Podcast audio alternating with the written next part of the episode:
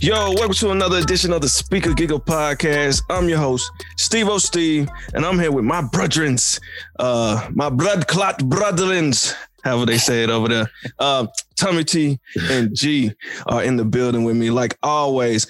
Today's episode, man, we got a lot of news today. We also got, of course, we got What's in Your Speakers coming. Get your pens ready, write down the music that you would like to enjoy as well. Also, man, we got this week's episode is pretty much a freestyle episode. And what we mean by that is we're not going to be on here freestyling, although we can. Don't get me wrong. Man, I don't know about me.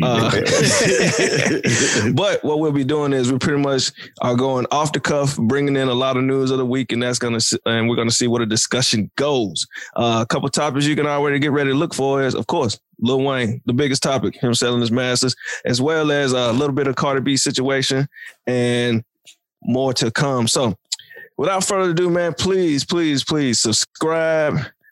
Like, share, comment, wherever you at. If you're on YouTube, please subscribe. If you find us on any of the major podcast platforms or any podcast platform for that matter, please subscribe as well. But please like, comment, share, and enjoy. Yo, what's up, man? How y'all doing? Man, doing pretty good, man. Chilling, dog. Word. You know me, man. Waking up from a nap. Oh, here we go. Oh, man. Man, like he got in trouble. Bro, Donald?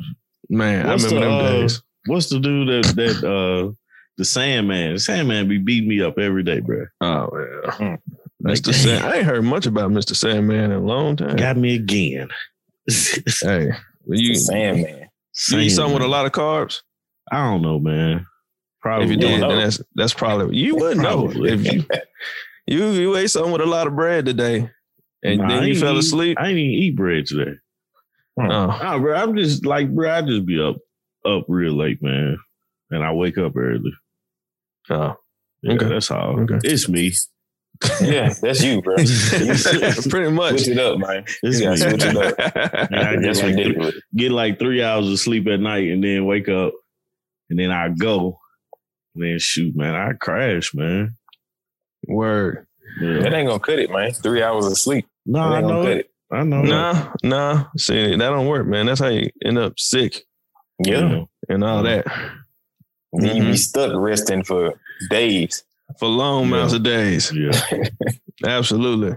Hey, recover.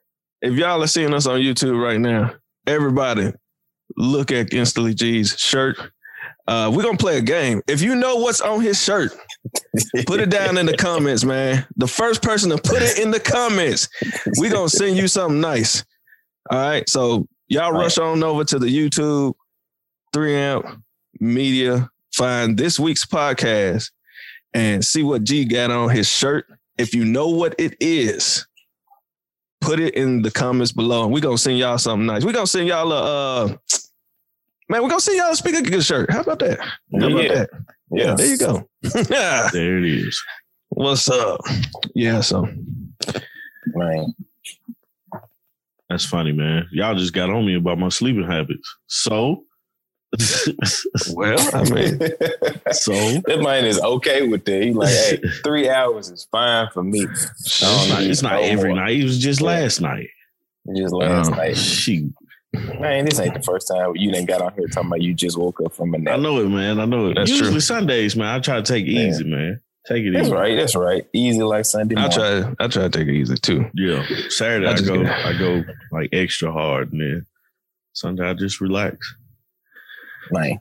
Well, shit. Now that we awake, now that everybody is alert, yeah, we're gonna jump right in. What's been in your speakers this week? This week we're gonna throw it to A-Town, Georgia. First of all, we're going to go right there to the sleepy man himself. Sleepy man himself, man. What you been listening to this week? This week, man, I was kind of excited. I was listening to music.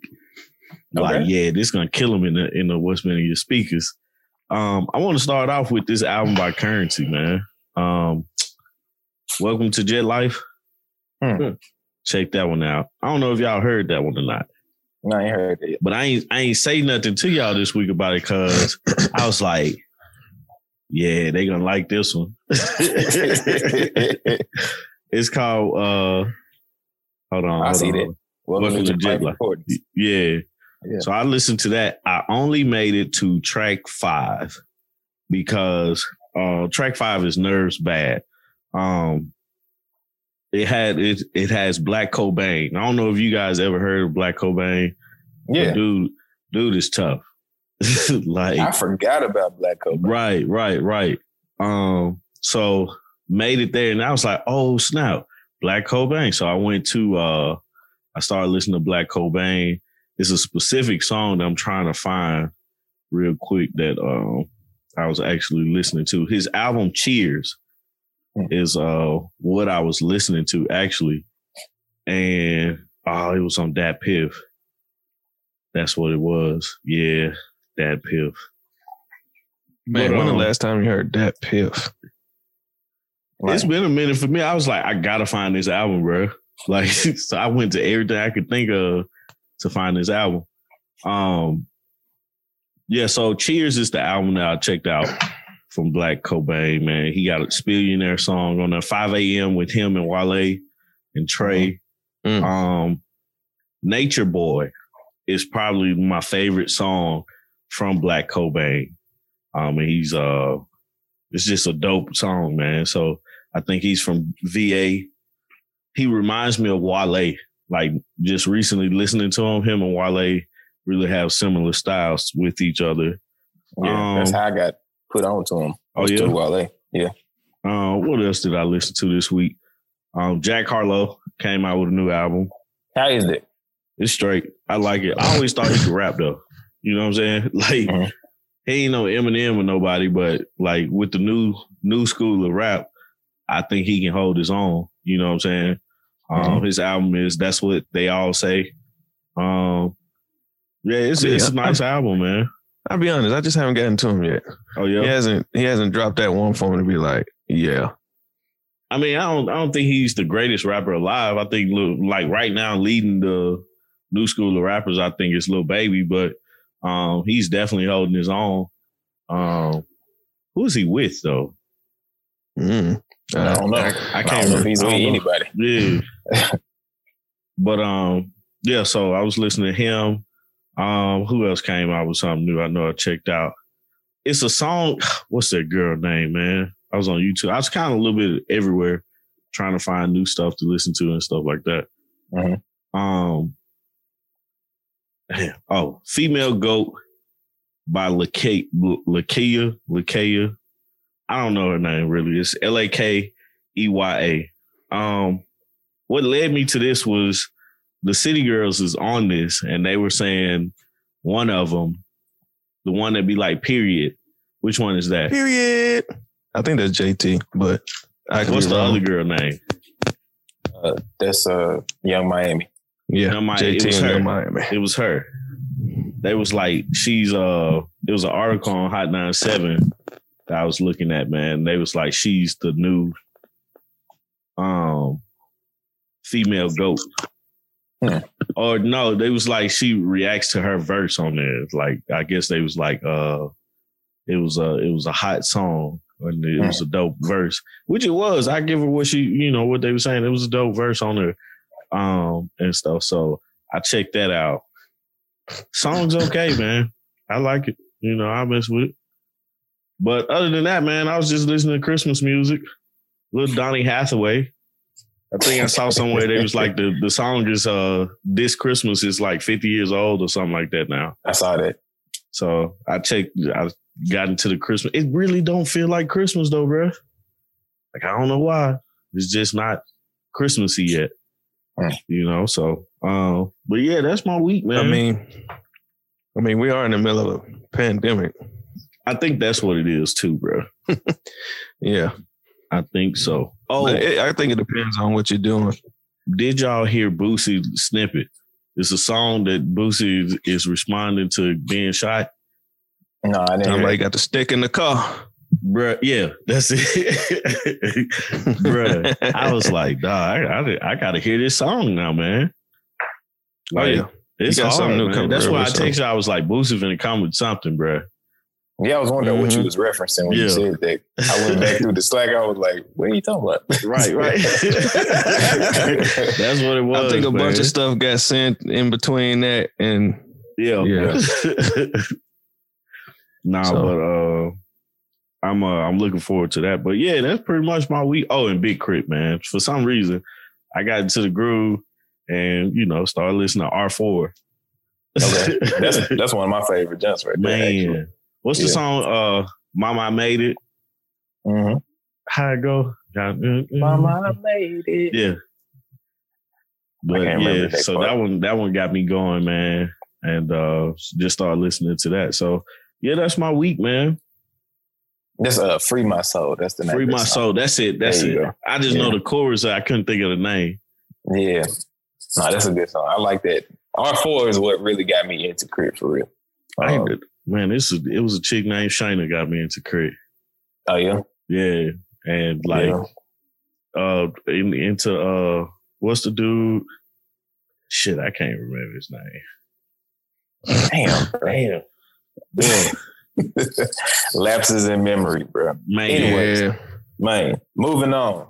This time we're gonna ride up the street, go into Tennessee, man. Make our way through Shawty wanna ride with me.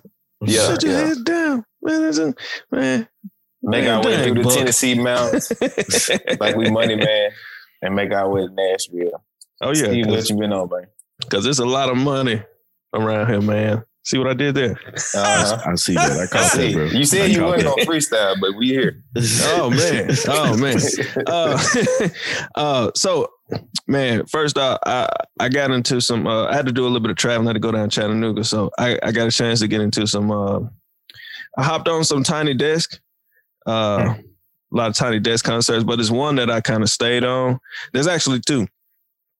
A lot of people were talking about the Chloe. Was it Chloe and Hailey? Yeah. The sisters?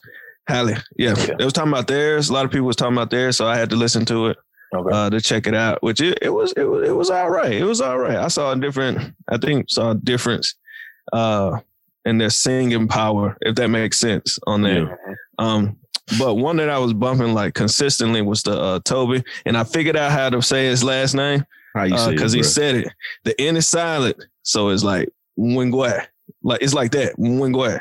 So I'll be tearing this name up, man. Yeah, check out the Tiny Desk concert with him, and he'll say it, but he also says it with like I think like his middle name, and it's like the end is silent, so it's like Wingway. So I was like, oh, that's cool, that's good to know. But yo, that father figure with Black Dog and Roaster 5'9", yo, when I tell you. I played that back over and over again. He didn't do it in the Tiny Desk, but I saw the video and might have to do a reaction video to that. But needless to say, man, it's fire. It just is ridiculous. As far as just music that I was listening to in the car from iTunes, man, I went back, listened to Boosie, Superbad. Man, you talking about some memories on that? As far as like No Mercy, Top Notch. Levi's. Yeah. What's the one with him and dang. Oh man. I'm trying to see which one it is with him and Webby. The one's in my cars, in my clothes, and make them I don't know the name of it exactly. I know what you're talking about. Yeah, I can't. The way I roll. Hey, man, I miss Webby. He's like for sure. Hey, I can't wait till Webby and Boosie get back on the same page and maybe get one more record. R.I.P. to Lil Fat too, man. Man, his life was cut short. I think he was on his way. After listening to Superbad, man, I got back. I was running through Chattanooga, and me and my wife was looking at a couple of potential investment properties. And man, I've just been bumping Nipsey. He just puts me in that mindset of like, you know, going to get that bread. So man, I was on Victory Lap. And man, if you want to hear anything from Victory Lap, just start at the beginning, start at the intro. After that, my wife be wanting to hear that tip. So we was on that Libra for a little while. Then she wanted to hit a Carter's.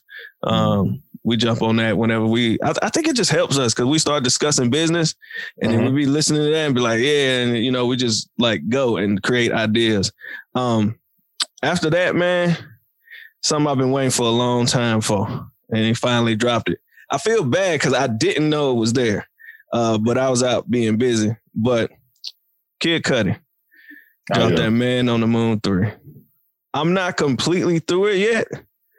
I'm like on, it's a track on here called September 16th. And that is track 12. So I'm like, it's 18 tracks on it. Yo, I ain't skipped a song yet, man. I ain't skipped a song yet.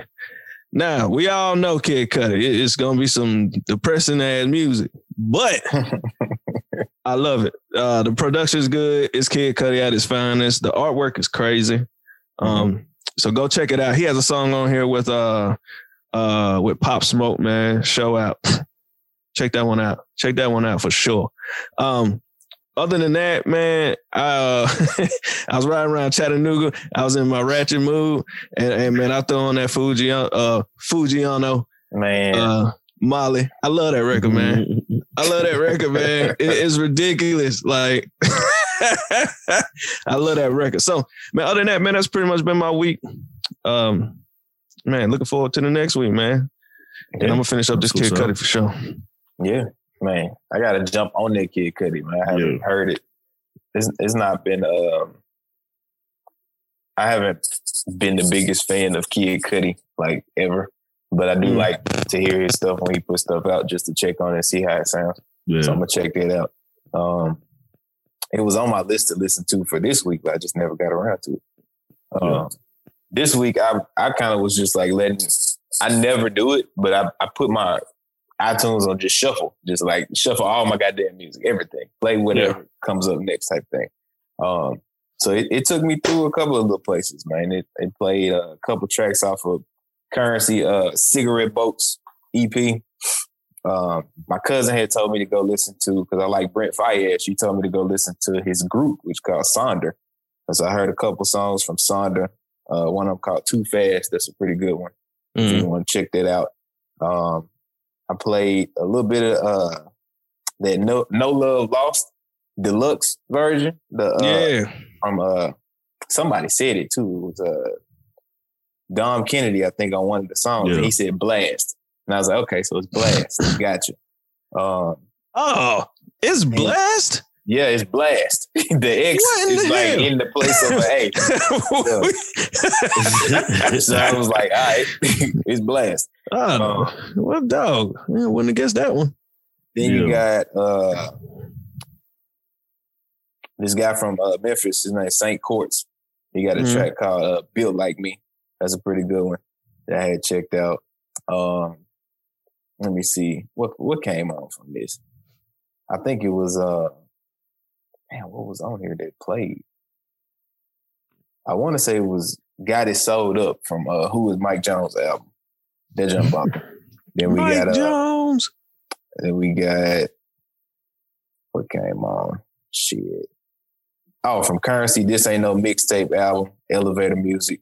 I always like that track. Maxo Cream, Meet Again. I fuck with that tough. SZA, her album came up, and they played like The Weeknd off of there and Broken Clocks, which I still fuck with to this day. Broken Clocks, probably my favorite song, man, from SZA. That junk just amazing to me. We need another album, SZA. Like, ASAP. Man, we can talk a whole episode about nowadays and how niggas don't drop music no more. But it's just it's a thing at this point. The whole TD. Yeah, they hold out. Like, they just hold on to their music and just hoard it. Like, all right, we're gonna hold on to this. I'm like, bro, what y'all gonna do with that? Yeah. Music has a time stamp most of the time, so you can't just be like holding on to it forever and shit. And then like, oh, I'm gonna drop this shit in 2025. Like, ain't nobody gonna want it in 2025. Nobody wants to listen to it, because it's gonna sound like 2020. But yeah, that's pretty much it, though. I mean, it played shuffle and stuff, and I ain't get a chance to check out none of the new albums that I wanted to listen to this week. I had Man on the Moon 3 on the list. It's something to listen to. I had that Jack Harlow on there. It's something to listen to. But I didn't get a chance to get around to them. I really just be mad because I don't be driving as much as I want to drive. So I don't get to listen to music like I want to listen to. I drive to work and back home, and that's like a 10-minute drive. It's like two songs, bro.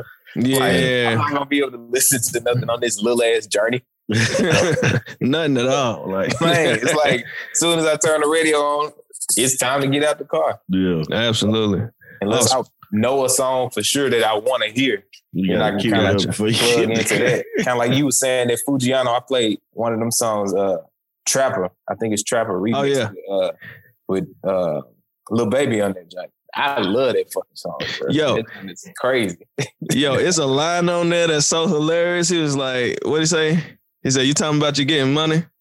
Hell no, I know you lying. The way he says it, I just laugh like it's hilarious because I can literally see that like in a real conversation, somebody like I'm getting money. He be like, hell no, nigga, you lying. And it's just like hilarious out of left field. So man, I enjoy his ad libs, you know what I'm saying? Speaking of Jack Harlow, he is with I think G asked about who he's possibly with, or was it Tommy? He is with Generation Now, or is it me? And Atlantic Records. So yeah, I found it on at least that's what the album had under it. Yeah. Okay. So, and Mulatto, her deluxe version. I checked that out. Oh man, yeah, I saw that popped up. And I checked it out. Straight, you know, yeah, it's like 4 or 5. She got a song with Lil Baby, Sex Lies. Yes, that was straight. I was trying to watch the video. You see it with the black hair? Nah, I ain't see it. Yeah, I gotta watch the video nigga right here. Hey, I be tripping off you, Steve, because I'm like, bro, this man had no interest at all. I was like, I'm not even. No, it's not doing it for me. This man came back and he was like, I seen the video though. I'm like, this is it was the Instagram video. Hey, she changed me, man. She changed me. Like I was like, you know what? She grew on me. I like her. Her. She been tough, man. Yeah. I'm still, you know, I like her. As long as she ain't talking about shooting somebody. Yeah, right. Yeah. Just tone down on shooting females, man. Goodness gracious. Yeah. Yeah. Hey, have y'all seen the Meg video? The body video? The new one? Yeah. I may have seen it. What's her name? I was going to call her Taraji. Oh, yeah, she's in there. She's in it, yeah. Yeah. Mulatto's in there, too. Yep. As well as a host of others.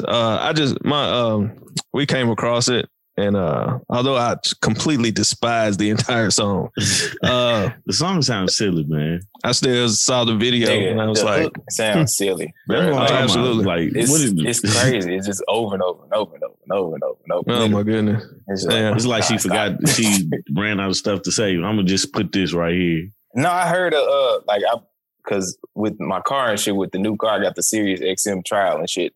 And so she was on there talking about how her process for making that song. She said she had done the verses first. Yeah. And she said, I was just sitting there thinking like, what the hell should I do for the hook?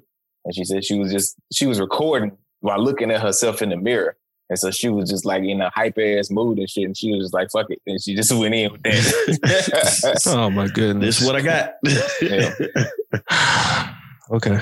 Oh man, I'm gonna let y'all enjoy for now. Shit, it's working for her. Yeah, that's true. Yeah, they playing the shit out of that song. Yeah, and it's on everybody Instagrams, TikToks. Yeah, that's on TikTok. Instagram. Oh, goddamn! Stop, please stop. I was gonna put up a picture of like someone like cutting off their ear, and then I was gonna put the chorus of that song there. I like the little meme where the little white dude taking the headphones off his head. That shit's so funny to me. Cause he be like, absolutely. Oh, that's too funny, man. Oh man, that is too. Oh, and I started a new audio book, man. It's called Relentless. Oh, you actually went to the audio. I gotta listen to that one. Yeah, that's why like my music list be so short. Mm-hmm. Is because majority of the time I'm listening to a book. Yeah. So shit, share that with us too, nigga. Oh, okay. Relentless. That's the name of it. Relentless. It's by Tim Grover. I gotta pick that one up. Tim Grover. My homeboy Mark told me to check it out, man. I was surprised. Like I didn't know I bought it. with one of my little credits I had, and it just popped up when it came out. And I was like, oh, okay. Shit, said, I'll check this out when I finish this out. It's Tim Grover, Grover. Gotcha. So, yeah. It's straight so far, bro. I ain't gonna lie to you. It's making me want to go out here and just, like, be great. Gotcha. Like, for real. So, but nah, it's cool. But yeah, so y'all, I mean, that's pretty much it on my list of stuff that I listened to this week. Yeah. So let's get into this gangster shit. Nah, I'm just playing. Y'all heard anything this week, man? Man, it's a lot of news going on this week. It's just a lot of stuff. Yeah, it's a lot of stuff. I guess we'll start with man, let's start with Snoop, man. Snoop came out and he pretty much kind of talked about the raunchiness. Let's see. Snoop pretty much talked about the raunches, that WAP, the track is too raunchy. Which I know some of y'all like, wait, Snoop saying something too raunchy? Then it's probably too raunchy. But yeah, Snoop kind of came out and said that was pretty much a little bit too raunchy. He also, I remember him saying something about, you know, what about the women in hip hop, do something different and cover up a little more. So I think this is coming off of that as well. So, but here's a quote from him. He said, let's have some, you know, privacy, some intimacy where he wants to find out, as opposed to you telling him. He continued, to me, it's like, it's too fashionable when that in, I don't know how to pronounce this word. Accessory? S-E-C-R-E-C-Y. Anybody know that word? Accessory? Secrecy. Oh, yeah.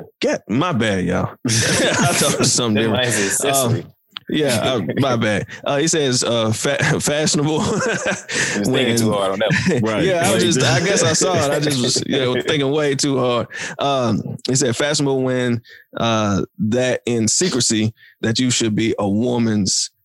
And it got some dots there. That's like your pride and possession. That's your jewel of the Nile. That's what you should hold on to.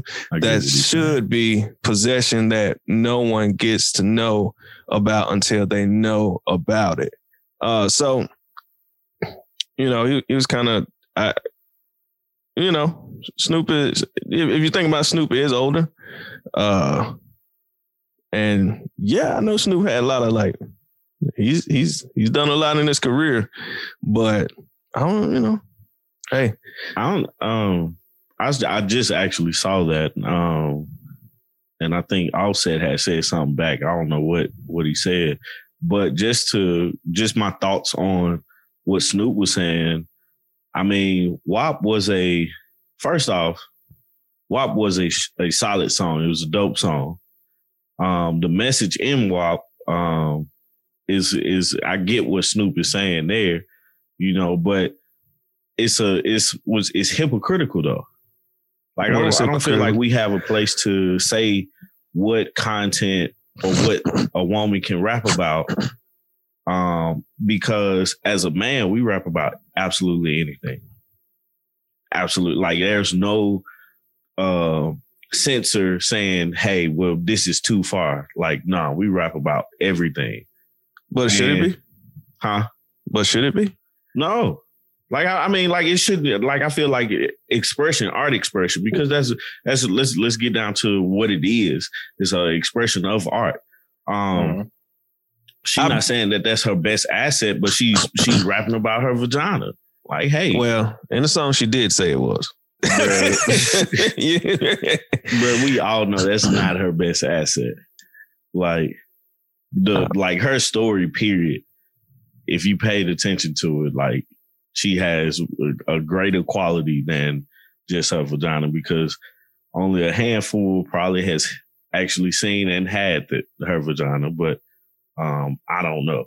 But well, we go a little farther on what was said here. And as far as what you said about Offset, what he said was, he was like, I love Snoop, man, but she grown. I don't get in female business. I hate when men do that. I don't do that. That's pretty much what he said. And then let's see here. Offset came through with receipts. He said it's entertaining. He said it's entertainment. You know what I'm saying? That's this is something else that Offset said as well. He says entertainment. You know what I'm saying? Well, no, is this? No, I take that back. I think this is Snoop saying it. But he said it's entertainment, you know, what I'm saying? That's the number one record. He said anybody can say what they want to say. That's 6-time platinum in 3 or 4 months. This, I think this Offset saying that, my bad. It wasn't that bad because it went number one. I'll be honest. I think I get what you're saying, like as far as like it shouldn't be no censorship, but I think censorship ends up being created on its own because I think WAP was the song that went too far. And the only reason why I think it went too far is because a lot of people, like we've heard Lil' Kim did her thing. We've heard raunchy songs and all that. It's plenty of them out here. I think, but I think it was a lot of negative reactions to WAP as opposed to the positive ones. I think a lot of people was like, hold up, that's a little too far, you know? Do you think that's a function of how big the song was? Yeah. Say that again? You think that's a function of how big the song and how popular the song is? And how popular the artists are. Yeah, and how popular the artists are. Because, I mean, I'm sitting here thinking, I'm like, nigga, I could just name. Yeah. Like, Trillville, some cut. It's like, suck dick from behind, take nothing you grill. Like, come on, bro. Yeah, right. Like, it's worse than that. But I'm just like, bro, it's going to be out there. It's just, it's everywhere. I think is what the issue is that it got to so many people. Because Trillville, when they made their song, they don't think a bunch of people were on here, even though, like, you know, with the advent of TikTok, a bunch of kids have heard Trillville song because it's been used because of that squeaky bed part. Like, people like that for dance videos and shit. But, like, it was never like this. It was never the biggest song in the world. Trillville, some cut, was never that big. So, and that, like, all the little kids wasn't listening to it in the car with their parents and shit like that.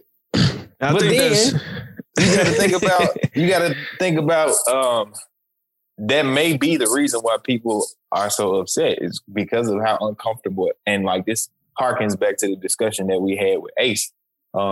People are uncomfortable about talking about sex with kids.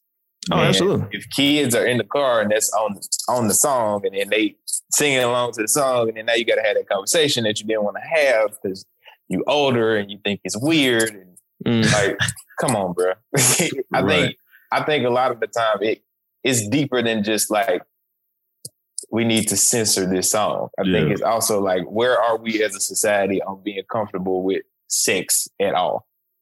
Yeah, and I 100% agree. I think that is the reason, because I think if it was just an album cut, nobody would care. Yeah. But I think since it's the main single with a video and it's everywhere, I think at some point, I think that it does become an issue, because now it's like, okay, this can get to the kids. Whenever it gets to that point, then that's where I'm like, all right, hold up. This might be the one that goes too far and breaks the bank, you know? Because at the end of the day, like, you're right. They probably have heard that squeaky bed on some cut, but I wonder if they heard the whole song and not just the squeaky bed. Because, you know, TikTok is like a 5-second little thing. Yeah, so it's like, do, do, do, do. But when WAP was, you know, pretty much, it wasn't creative. Like, I'm going to be honest. It wasn't creative. It was straight to the point.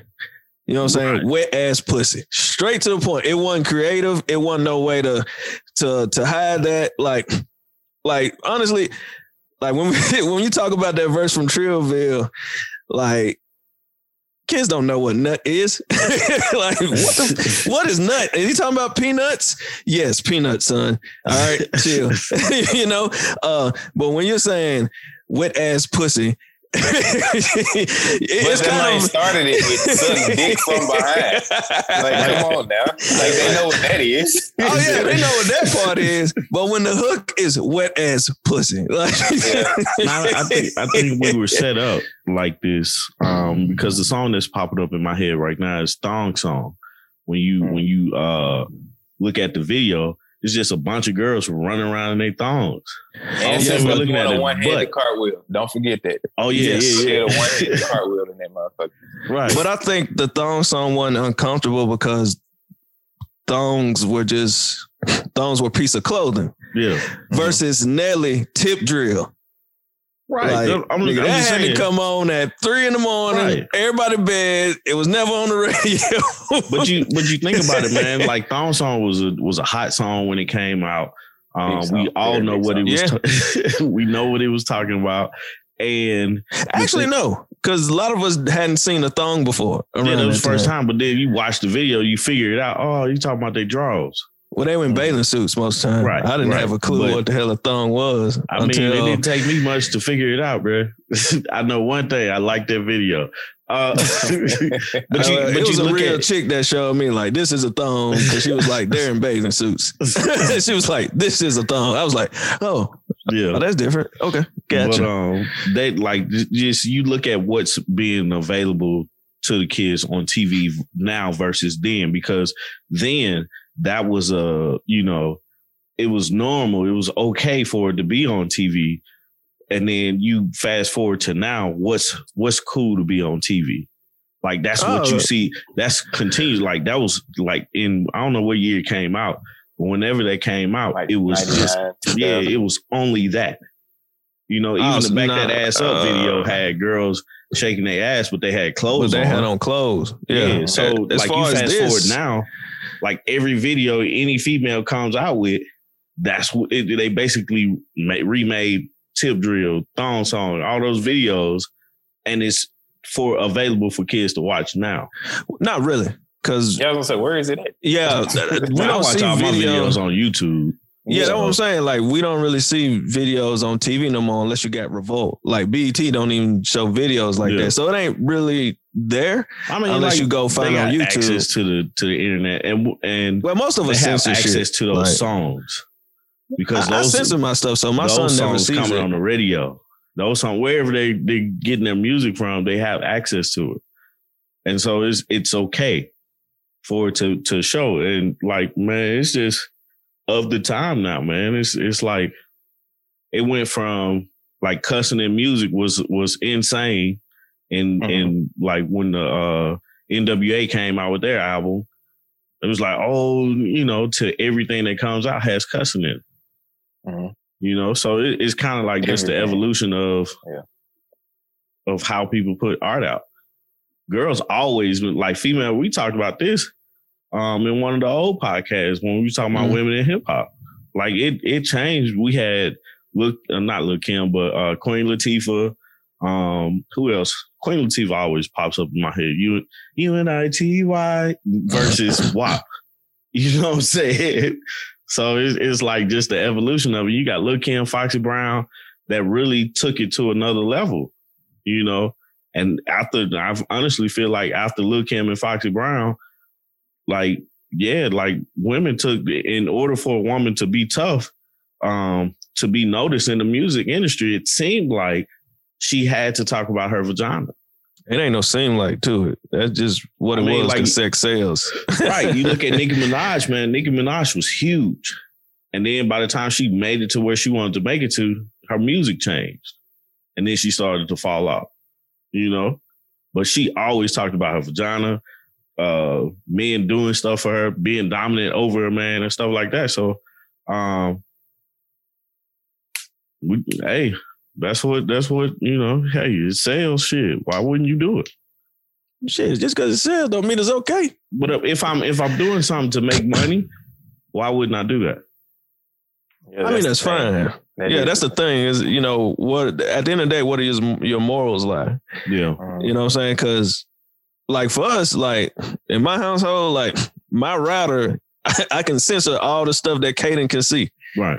Like, he can't get past stuff on YouTube, so it's not as available as one would think. Like, he's looking at other stuff, like, you know, Nailed It videos, how to do the Nailed It cakes and Dragon Ball Z and stuff like that.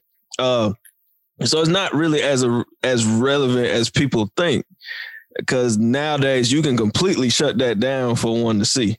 And then, you know, it ain't like you don't have those the hour-long shows of videos. Most of the time when I go find it, I'm searching for, like, the Body song from Meg didn't pop up on my timeline of YouTube at all. Yeah, okay. I didn't even know she had one. So I think it really depends, but I think, like, I don't want to censorship art, but I think sometimes things do go a little too far.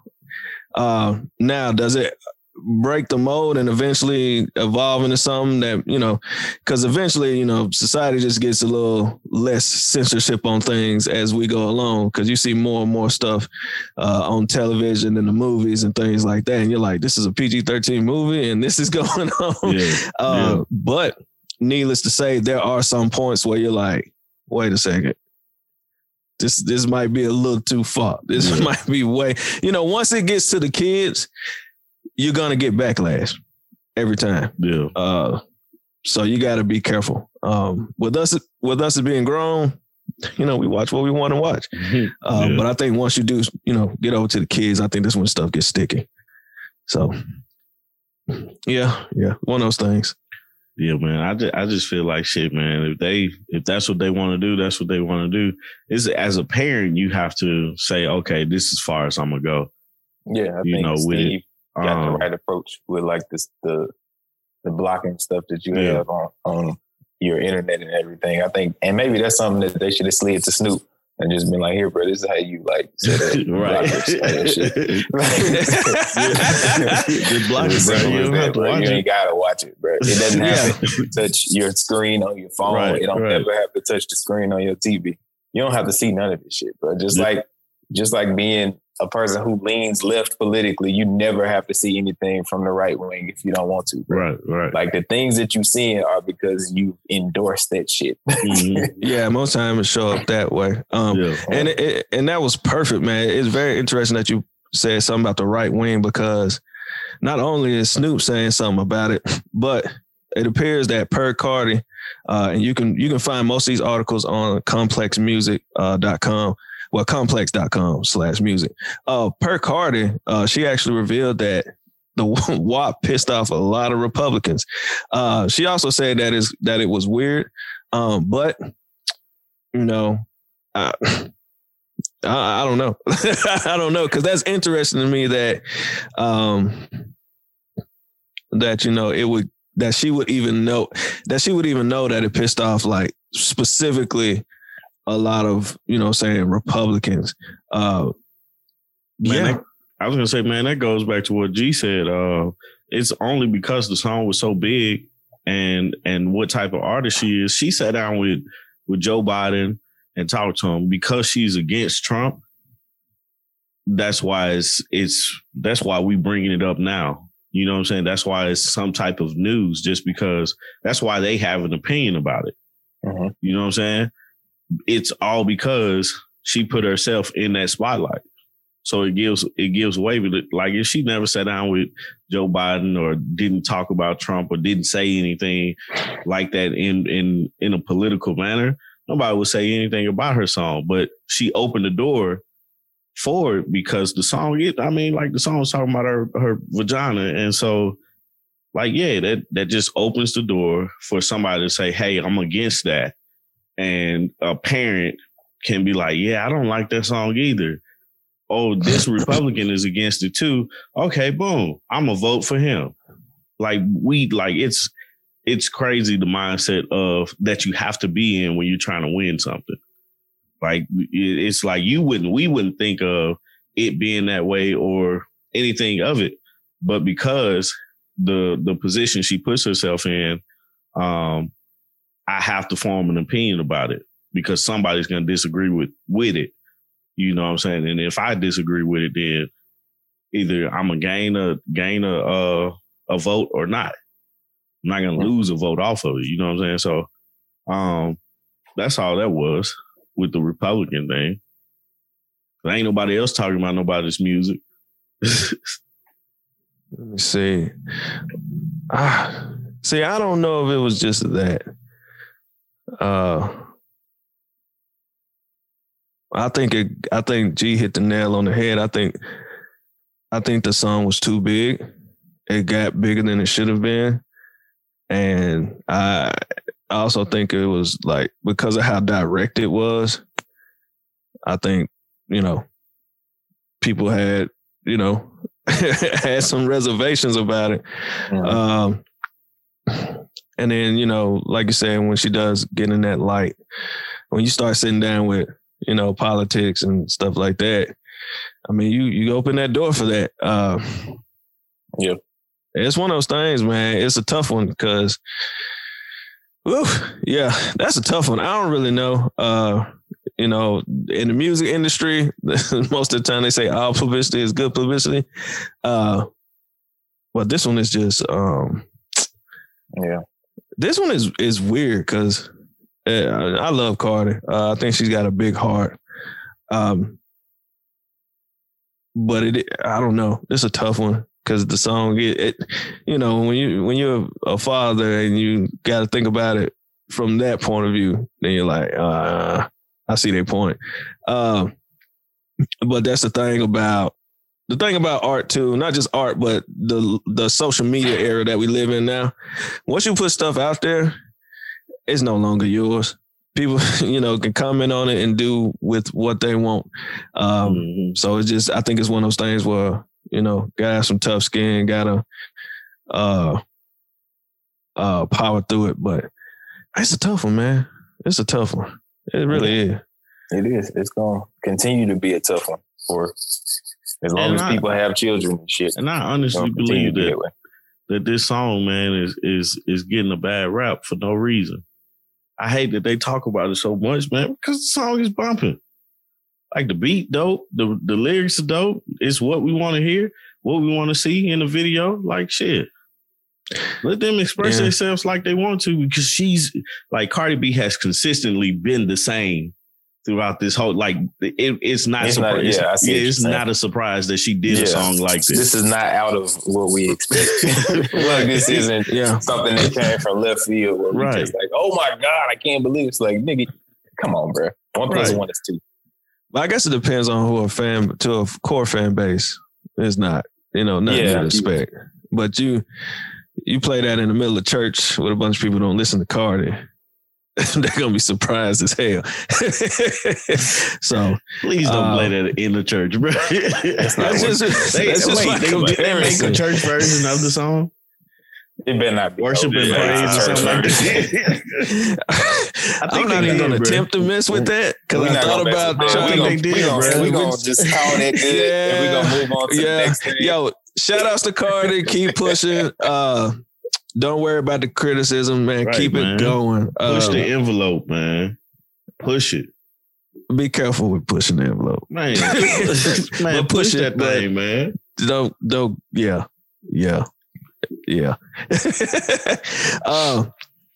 Man. And whew.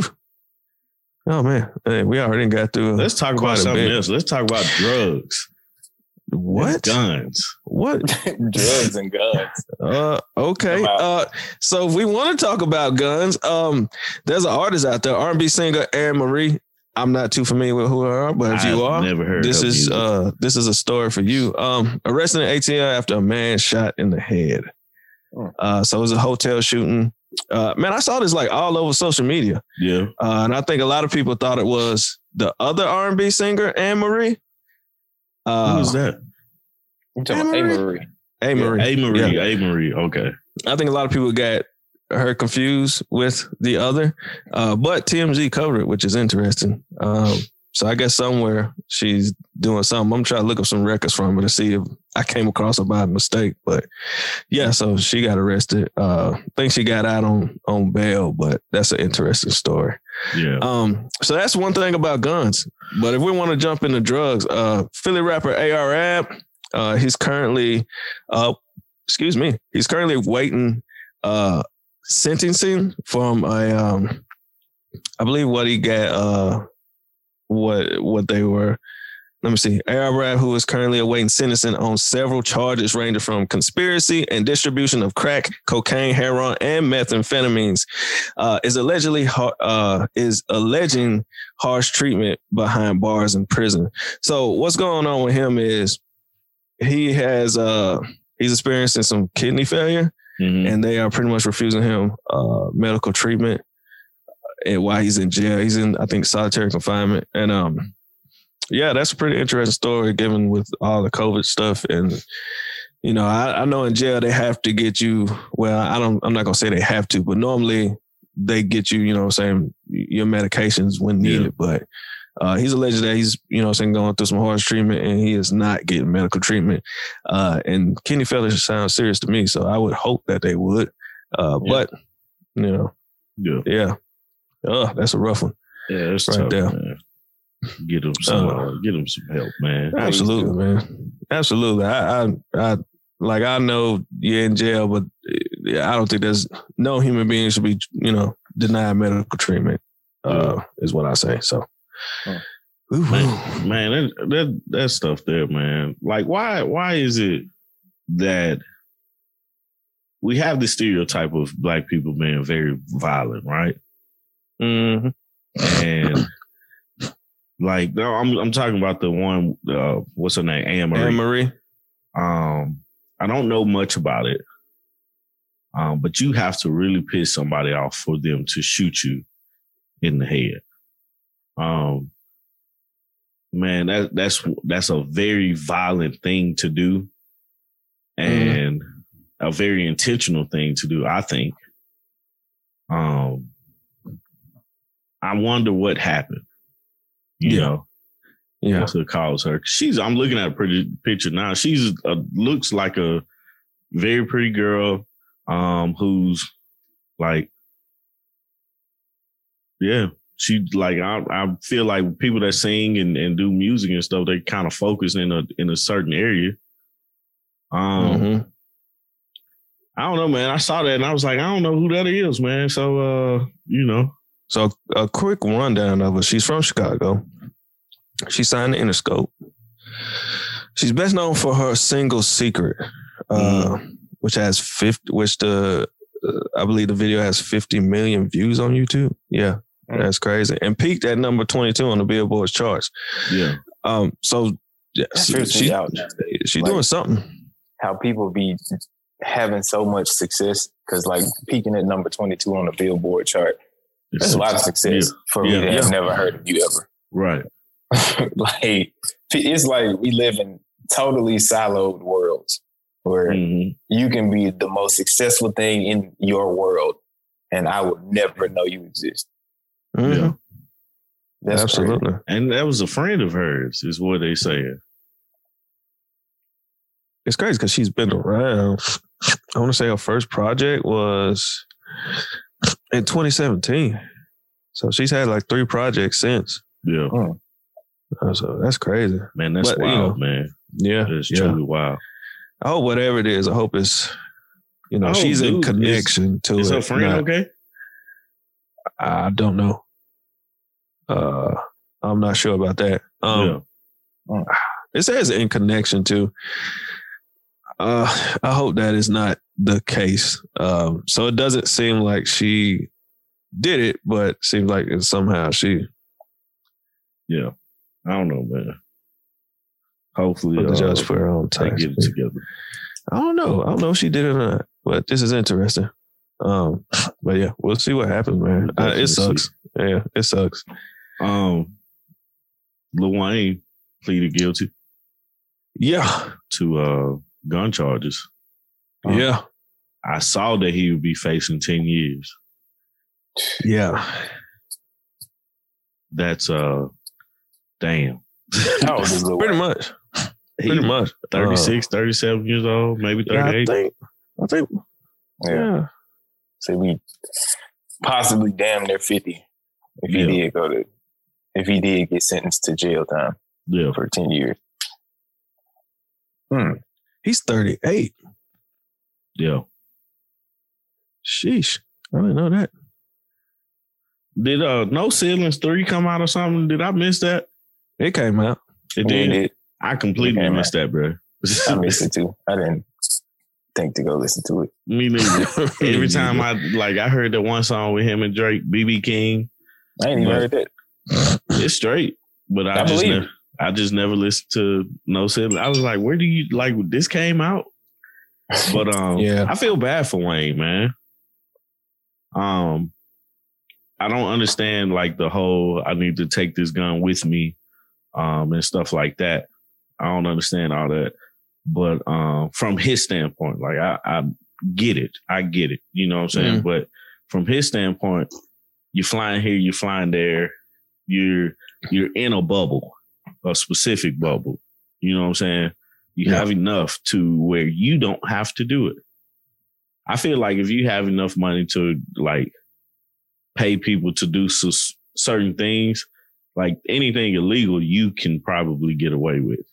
As far as him carrying guns on planes and stuff like that, I think that's what it come from. To jeopardize your career, to put you in a situation to where you're not able to be around your family. You're still able to take care of your family, I assume. But to put yourself in a cage for 10 years like that, or facing 10 years, to just juggle with your life like that, man, I don't understand that, you know? What? So life must be fairly dangerous for somebody that's living that way. Right. Life has to be fairly dangerous for you to be man, this shit could get me into some real fucking trouble. But also, if I don't do this, then the repercussions on the other side might be worse than going to jail. So it's I don't know, because I'm not in that position. Yeah. I have not been in that position for a long time. So it's I don't understand. I remember the first few times that I did carry a gun with me anywhere, and I was this feels bad. I feel like I'm kind of setting myself up. Yeah. That's what it always felt like. I was setting myself up for the worst thing to happen. Yeah. Every day. And I was man, this is not what I want to feel like I have to do in life. If it is a dangerous situation, I'm I don't know, bro. I don't know. Some people, it doesn't sit as heavy on them, maybe. Or maybe they feel just, rather you than me type of thing. Yeah. I'm I'd rather not be living till I'm 80 years old thinking about the niggas that I killed. I don't want to do that. Nah. Yeah. And that's the thing that I'm saying. It's why, how, basically, how are you putting yourself in a situation now at this point? You have to do that. For him of his caliber, I think this was a conversation with the first time that it was caught with a gun, that it just doesn't make sense. Why is there... Wayne is probably the most unfortunate rapper in history. Because there's never no one there for him when he gets in trouble. Yeah. Because you wonder, why wasn't it someone else to just take the charge for him? Now, I'm not saying that you should just have somebody there to take a charge for him, but why is it that? But in most cases, most people of that caliber don't. This doesn't happen to them, They don't really get caught with that, or at least there's a licensed bodyguard who that's his, that's his gun, or he's able to take job. That and be this is mine or whatever. I do want to bring up the description of what gun he has, because now it makes me think, was this an accident, or was this, was he really carrying this gun around for protection? Because what is being told, what it says here from the New York Times, is that he was carrying an illegal firearm, which we know, but it was a gold-plated 45 caliber Glock handgun and ammunition and he was while traveling on a private jet. So that stuck out to me because I know I'm not, if I have a gold-plated pistol, I'm not carrying that one around. That one's kind of like in a display. You know, that's not the one I'm not going to carry around a gold-plated one. I'm carrying around one that's a lot less, you know what I'm saying, a lot less, what's the word, that you more likely you wouldn't see than a gold one that you'll see a mile away. Yeah. You know what I'm saying? I'm carrying around probably a matte black Springfield Hellcat or Glock, you know, or whatever on my hip. And most times it's concealed anyway. So the reason why that kind of raised along, because I'm like, that's kind of weird for you to be carrying around a gold-plated gun. But even if in that, and I'm just throwing this out there just to see what y'all thoughts are. I'm not sure on the rule, but isn't it against the rules for, because he's a felon at this, you know. Oh, he shouldn't have period. He shouldn't have it, right? Yeah, he can't have it. So that's all. That's the thing that I don't understand. It's like, why? Like, okay, you know the rules. Mm-hmm. You know what I'm saying? Like, you have enough people around you. You have enough money for somebody to say, "Hey, that's my gun." Well, why is it in his luggage? It fit. You know what I'm saying? Like, if you have enough money for somebody else to claim ownership to that, because you have to surrender all your guns and stuff once you become a felon. Like, anybody that buys a gun is connected to your name.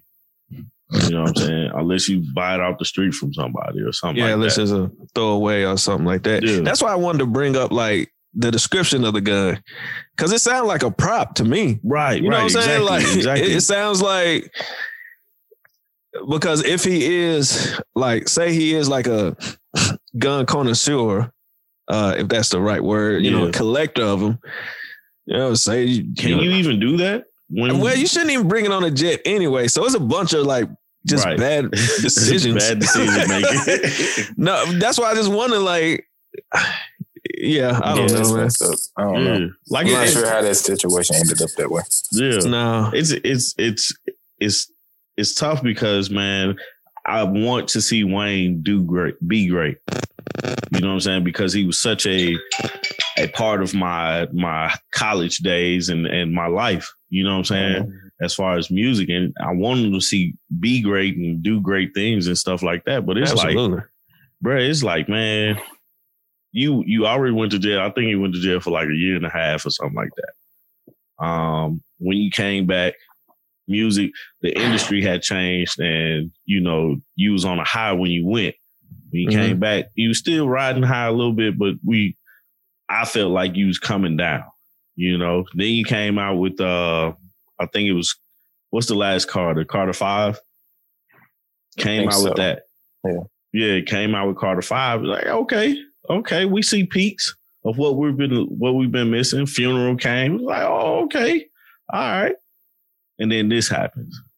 We know you're gonna do some time. So at that moment, at that point, it's like, man, you get out, you're gonna be 40 probably. You know what I'm saying? What's next for you? What you gonna do now? You know, who's behind you?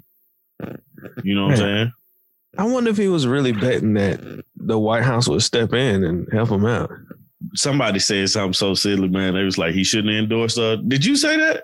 Yeah, I said it in the Slack. Thanks, Tommy. Thank you. No problem. But, and that was a joke, everyone. That was a joke. But shouldn't endorse.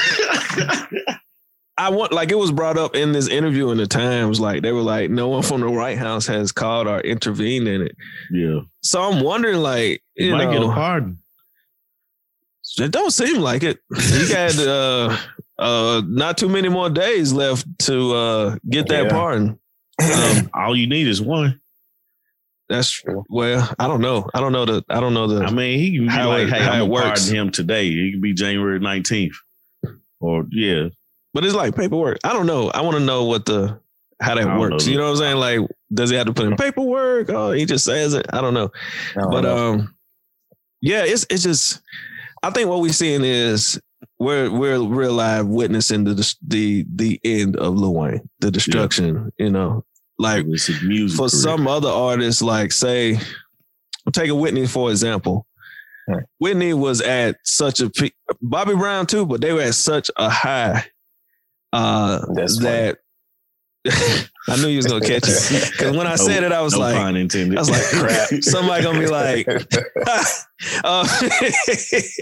but they were at such a level, and then you know, as us being kids, I don't think we really noticed when it started to go down. No. But now we're looking at someone like Wayne, and we're like, oh my goodness. Like this is like, all right, this is sad now. You know, first, you know, the jail, going to jail, then the issue with him and Baby, the long stint of not being able to release music. Not just that, just, you know, his image altogether. Folks are like, is he okay? Yeah. All the way till, oh, he's like you said, oh, it sounds like he coming back with something to now like, crap, like he's probably finna go away. And if he does actually get sentenced for like a full 10 years, which most likely it won't be. But if he gets anything other than 2 years, then you're somewhere in your 40s. Yeah. Like what happens then? Which not saying that you can't be a successful rapper in your 40s, because look at Two Chainz and Rick Ross. Yeah. And Jay-Z. Yeah. That's a lot of, but still, the thing is like what I'm kind of like piggybacking off what you said, Steve, as far as like with Whitney and them, we didn't really notice it because we was too young. And then like now you get to see it in real time. You get to see the progression of somebody going from here to here to here. And you're like, oh, this is ugly. And it's kind of like, you know about it because you've seen celebrities who, you know, been up high and then come down, but you haven't seen the entire process the same way. Yeah. But with this one, we've seen the entire process. And the sad part is this is not an exception to the rule. This is the rule of being a celebrity, is that you do the fucking... You have the triangle, the what is it? The plot diagram. Yeah. You go to the rise in action, to the climax, the fall in action, the resolution. Yeah. It's like... peaks and valleys. It's sad because... What's funny to me is that so many people still will see that and want it so bad, like still want to travel that path. And I'm like, you do realize that this part right here still exists. You have to, you have to come down. Like you don't get to do this and stay here. You still got to do this. Right. And then like this part looks differently for everybody, because you got some people who do it very gracefully. And then you got other people who do it and it's not as graceful. Like a Stevie Wonder, I would think it would be graceful as hell. It's like this man was on top of the world, and like now he's older and not as like, you know, as big of a deal, but he's still not like terrible. Yeah, like people not looking at Stevie Wonder like, oh my God, that nigga went crazy or this nigga lost everything or nothing like that. Everybody just like, oh yeah, Stevie just older. We fuck with Stevie. That kind of thing. Yeah, like you come down with a parachute. Yeah. But it seems like in Wayne's situation, he cliff dived. He didn't get a parachute. He's coming down straight down. So man, shoot, I never want to wish bad on anyone. So, I just want to, man. Hopefully, whatever it is, he can he can get himself together. But this is a rough one to see. Really a rough one to see. Yeah. Because even thinking about because we ain't talking about the master situation with him. I was actually going to bring that up. Yeah, like, not yet, but that is a great segue into the main topic today. Let's talk about it.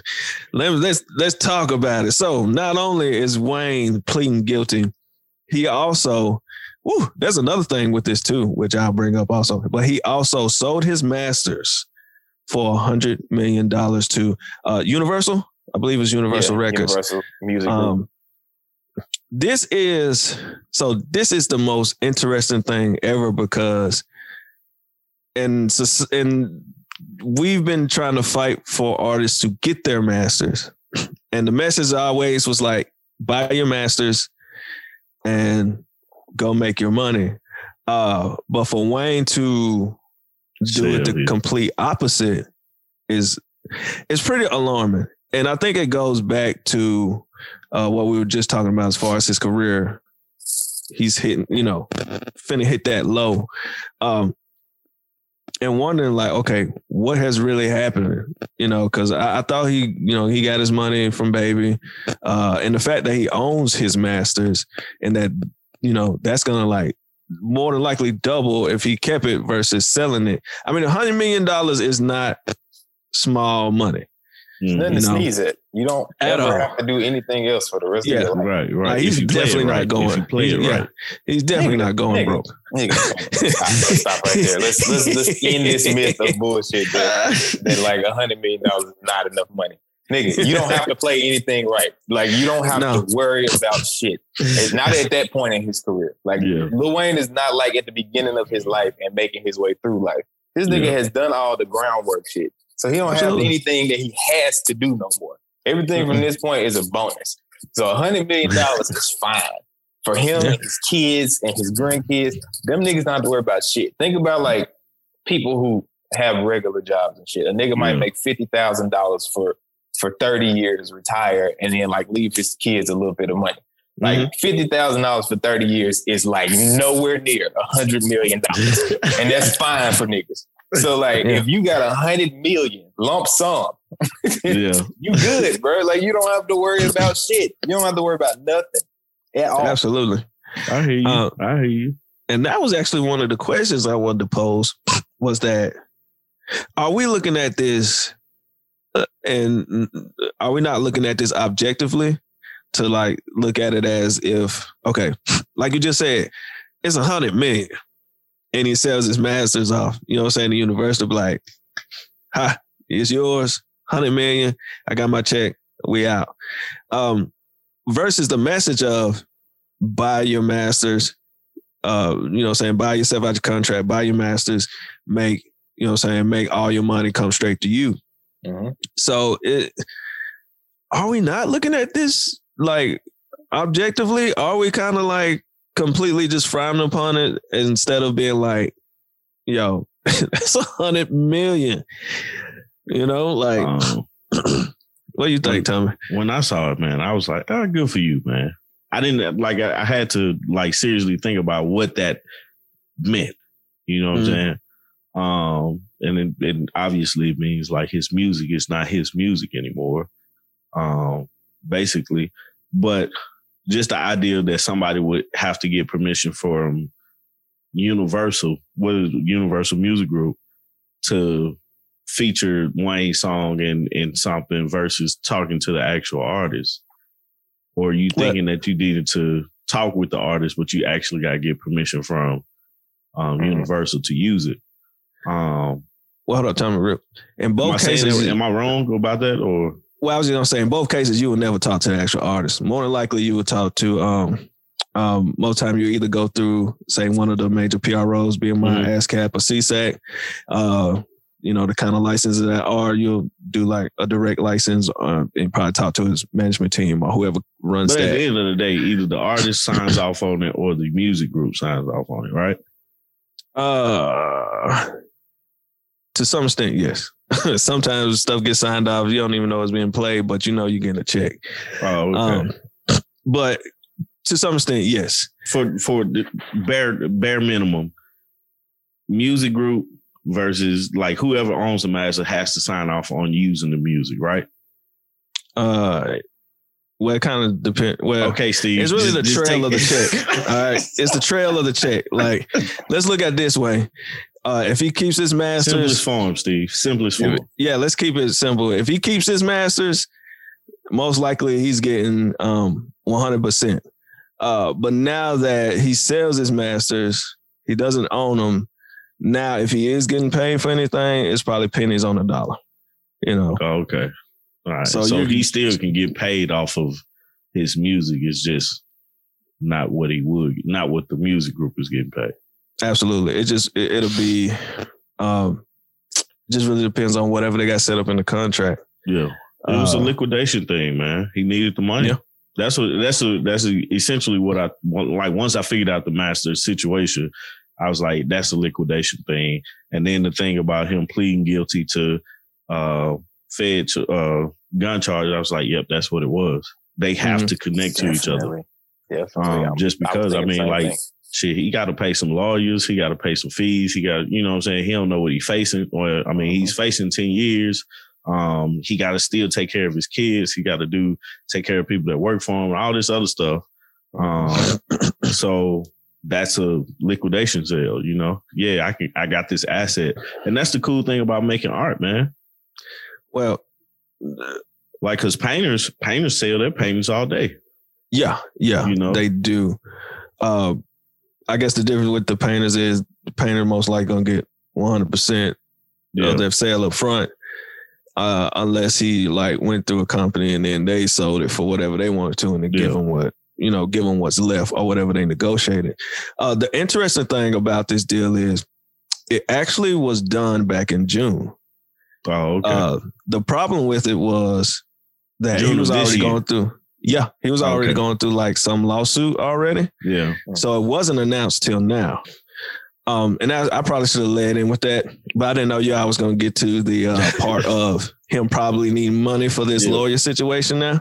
But since we're there, I'm sorry, that's where my mind went to. It's like, that's liquidation. I would have did that. That's a smart money move. But now that we know that this was actually done early in the year, does that change what you think about, you know what I'm saying, it being liquidation? Because at that point, it's like, okay, he's just now getting to that money because whatever lawsuit was beforehand was there that he had to get through. He's now finna get that money for that. It's not going through. No, this charge was back last year, was in 2019. So he knew about, he was going to, like he had, this is something that he knew he had to deal with.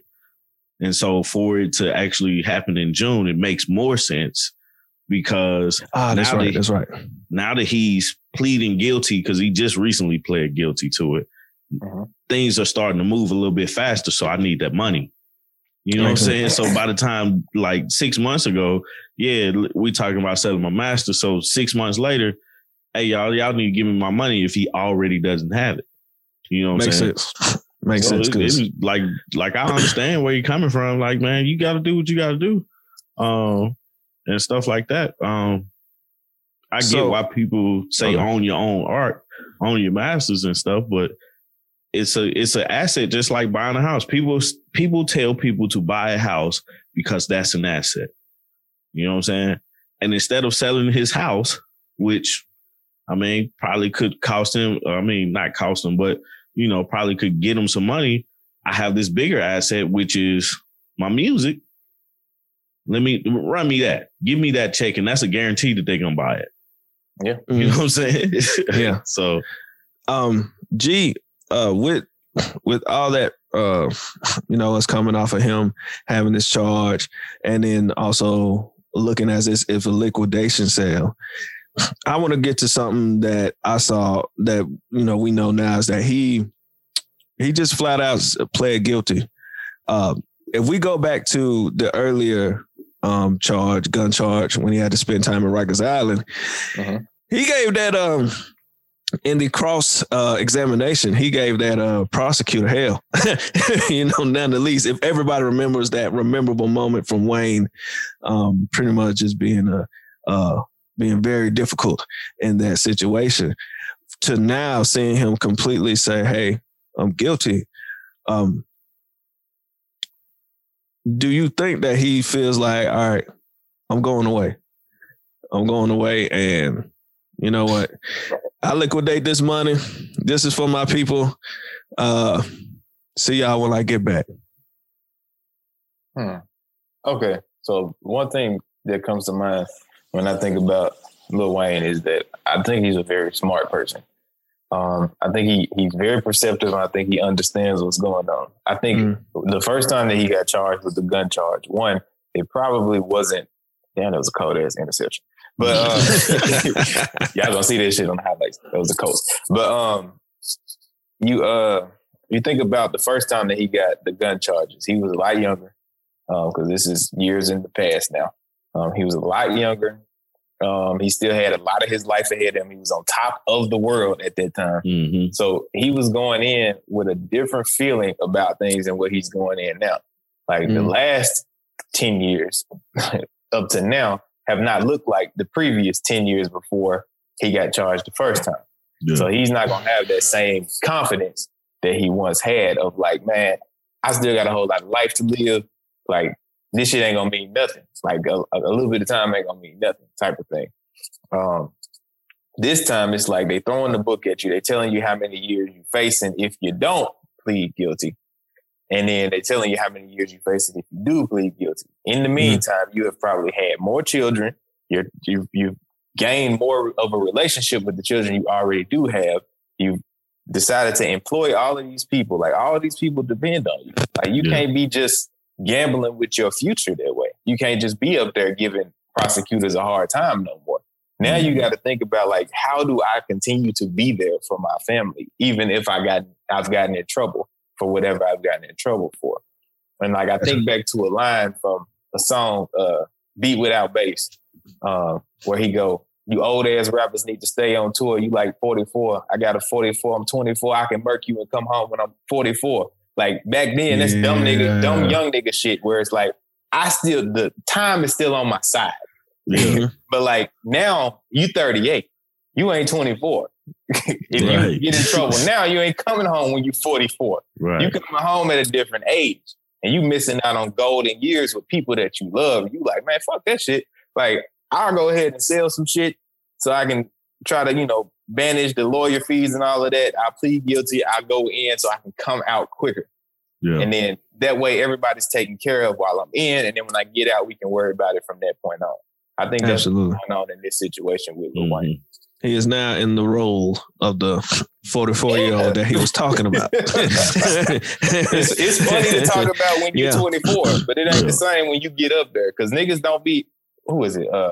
Big Crip was talking about that. Like, people don't be talking about living. Like, people be, everybody be dying young and shit, and everybody be thinking, I'm here for the moment, and then I'm gone type of shit. But it's like, who gonna talk about life? Like, who gonna talk about continuing on past 50 years old? When you get to be 60 years old and shit, like, what you gonna be doing then, bro? Like, you ain't gonna be thinking the same way. You're not gonna be wanting to do the same shit no more. Yeah. So, especially when you start to actually begin to live. I think that's a very, very important aspect to all this. With that being said, this one thing popped into mind as you mentioned him not having as much confidence. So what I wanted to say for that was, do you think that his first stint with going to jail made him more comfortable with pleading guilty to the charges? I don't know. I can't really speak to that, but no, I don't know. The reason why I bring that up is because a lot of people I've seen when, this is personal experience with my own brother, just kind of seeing that it seems like once they go that first time, after that, it seems like going in is just, it's just a thing. Like, I go in, I know what to do, I get back out, and I do what I need to do. With that, it's been a while since he was there, but, it's kind of like when, you get that first semester of freshman year over with and you going back to school for, your sophomore year. You're a little bit more comfortable when traveling in hallways. And I mean, jail is jail. It's hard, period. So, but as we've seen with a lot of artists, we've seen Tip go to jail a couple times. We've seen Gucci go to jail a couple times. And then I've even heard some people say that I've been before. This ain't, jail ain't spit. And, that's why I wanted to pose that question of, do you think that he's more confident now that, like, all right, I'm pleading guilty. I know what's going to happen when I do go. I know what I'm going to do.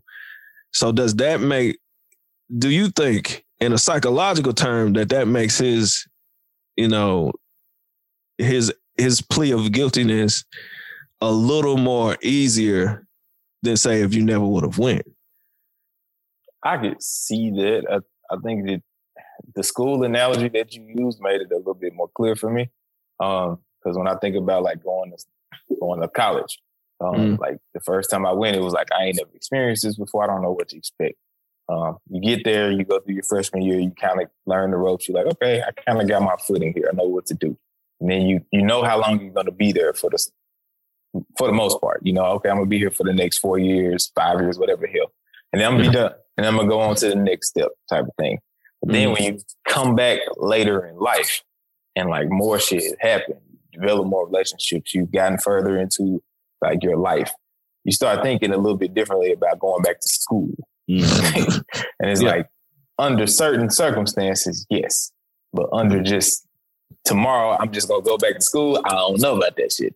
Yeah. it's like, yes, if there's a reason for me to go, yes, I will go back to school type of thing. Once you've been out, like once you've taken time to be out of school, and then you got to actually retrain your mind on going back to school. Because I've seen people do that. I did it myself, and I've seen people who are older than me do that.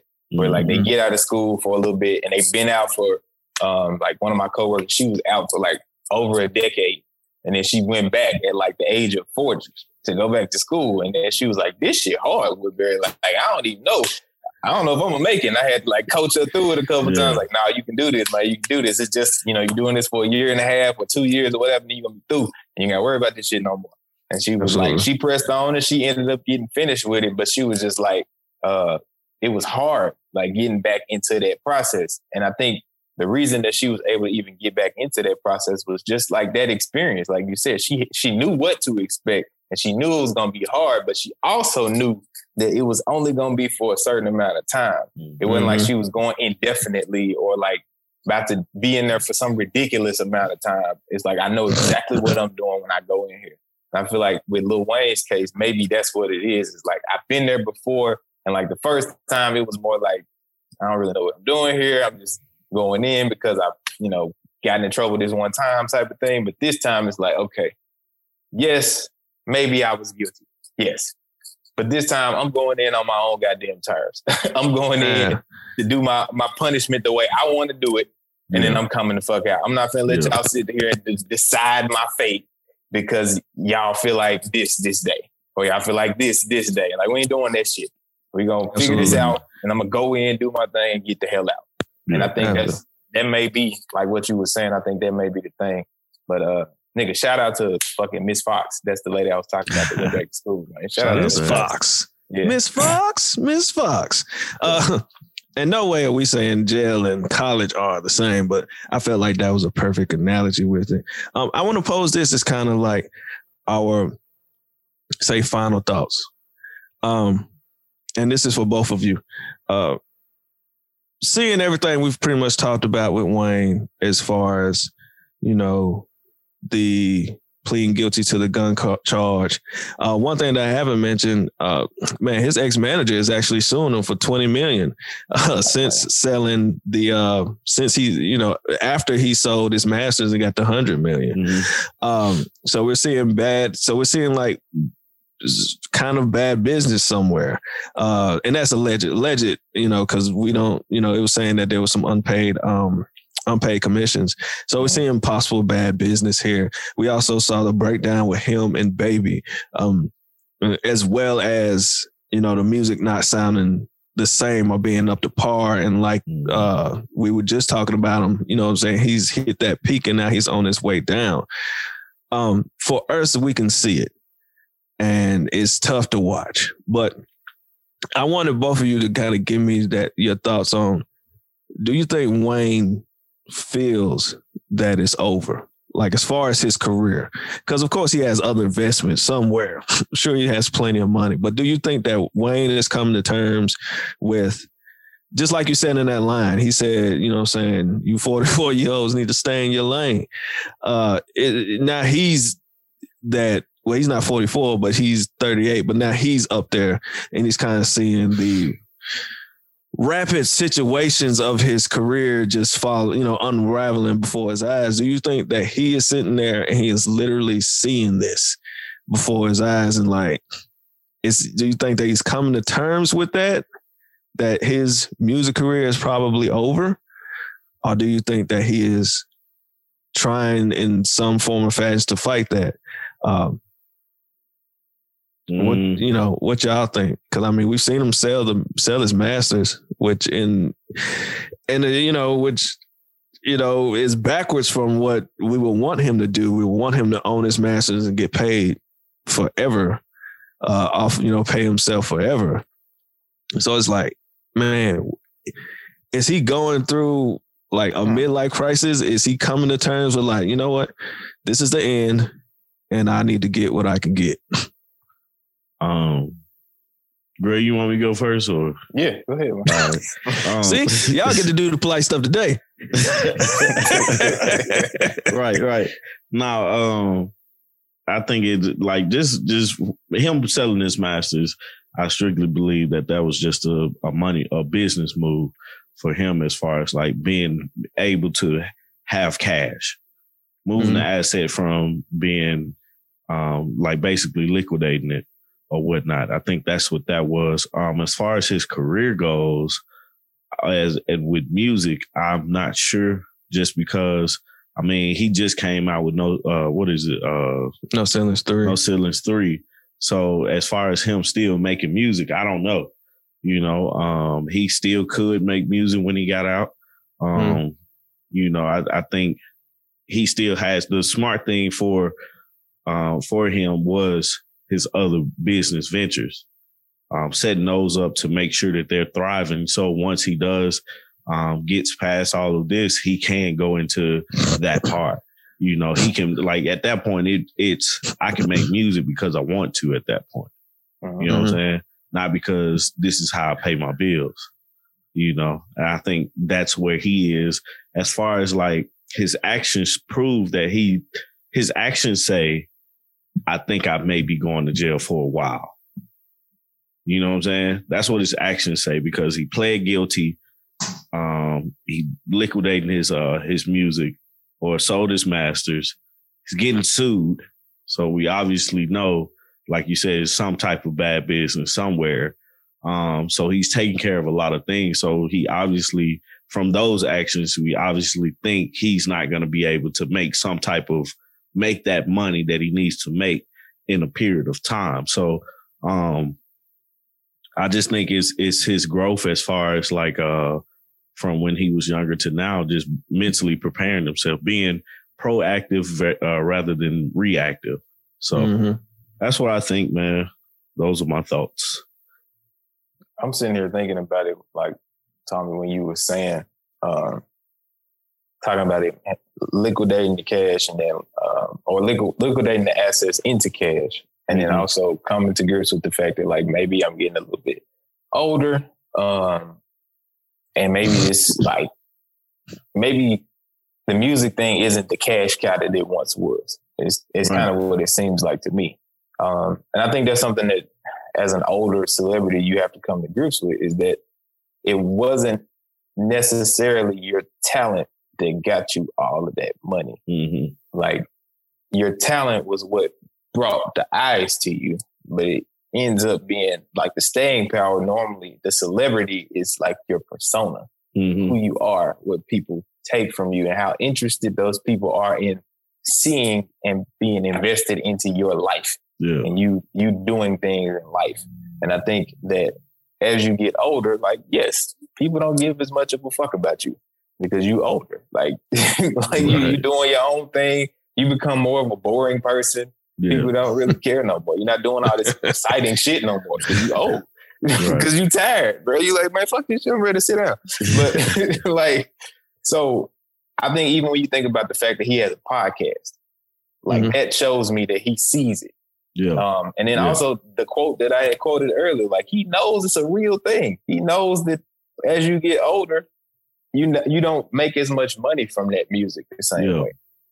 So like, I think that he has been like putting his affairs in order to get older, to become a more mature version of himself for a while, at least. Because I mean, it ain't like you just start a podcast yesterday because you had the idea. Like, we know, like, that takes time. You have to put that together. You got to have a team around it and shit. And he did. He put a team together and he has a podcast.